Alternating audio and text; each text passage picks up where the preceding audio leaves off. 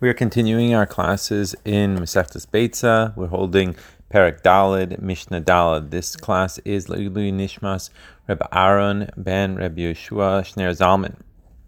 It's forbidden to make a kli. Uh, this is based on the malacha of Makabe Patish, striking the final hammer blow. So based on that, we begin. Ein paichasin es haner mipnei shehu oise kli. Person is not allowed to make a ceramic lamp because this is considered like making a kli. The Bartanura explains what are we talking about here. Let's say that a person would take a piece of clay and then he would push his fist into it in order that he should make it hollow, in order that he could then fill it up with oil so that he could make it into a lamp. Ve'ein oisim pechamim and he's also not allowed to make charcoal. The Rav says that this was used by uh, goldsmiths when they purified gold. So that would be considered a kli as well.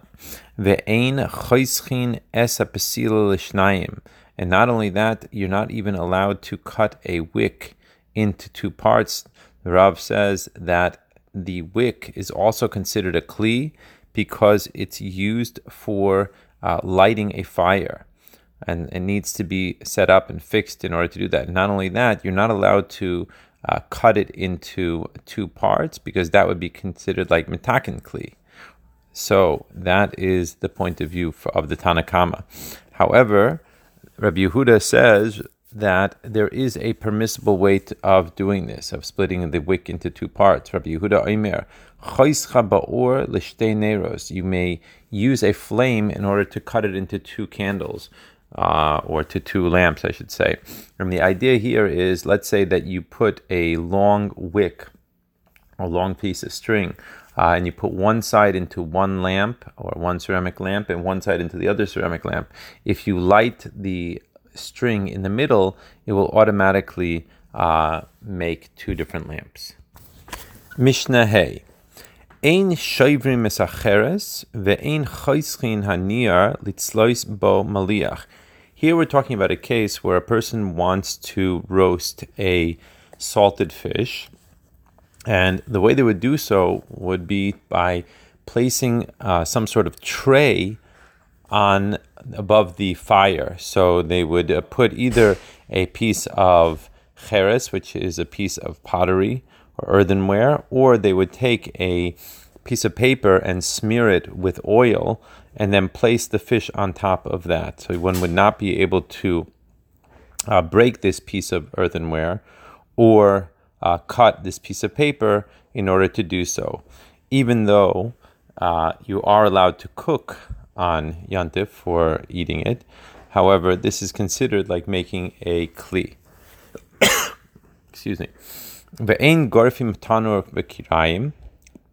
You're not allowed to shovel out an oven or a stove. Here, what we're talking about is a case where the insides of the stove were covered with plaster, and sometimes the plaster would fall off the inside of the stove and it would cause you a person a little bit more difficulty in terms of cooking and so therefore you would not allow to sweep it out because this is considered makshire oichel nefesh which means the preliminaries or the beginnings of preparing the food. And the Bartanura explains that this Tana holds from the opinion that it is assur to, uh, to do so.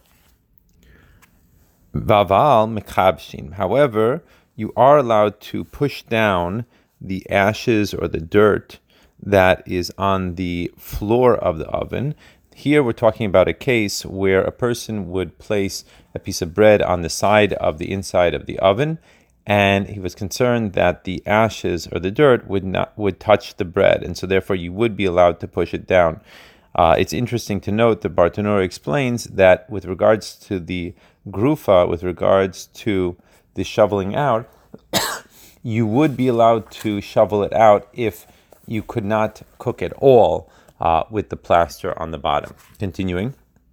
Ve'ein makifim shtei chavios lishbois alehem esakdera. You can't put two barrels next to each other uh, in order to and have the fire in between in order to make some sort of stove, uh, because this is similar to the idea of building. You can't do that. And you're not allowed to, if you had a pot that needed to be uh, straightened out and needed a little bit more uh, balance. So, therefore, you wouldn't be allowed to use a piece of firewood in order to balance it out because the Rav explains this is according to the opinion that the firewood was set aside specifically for firewood and not to be used for anything else. The chen bedelis, and for the exact same reason, you wouldn't be allowed to use that piece of wood uh, to support a door on Yantiv.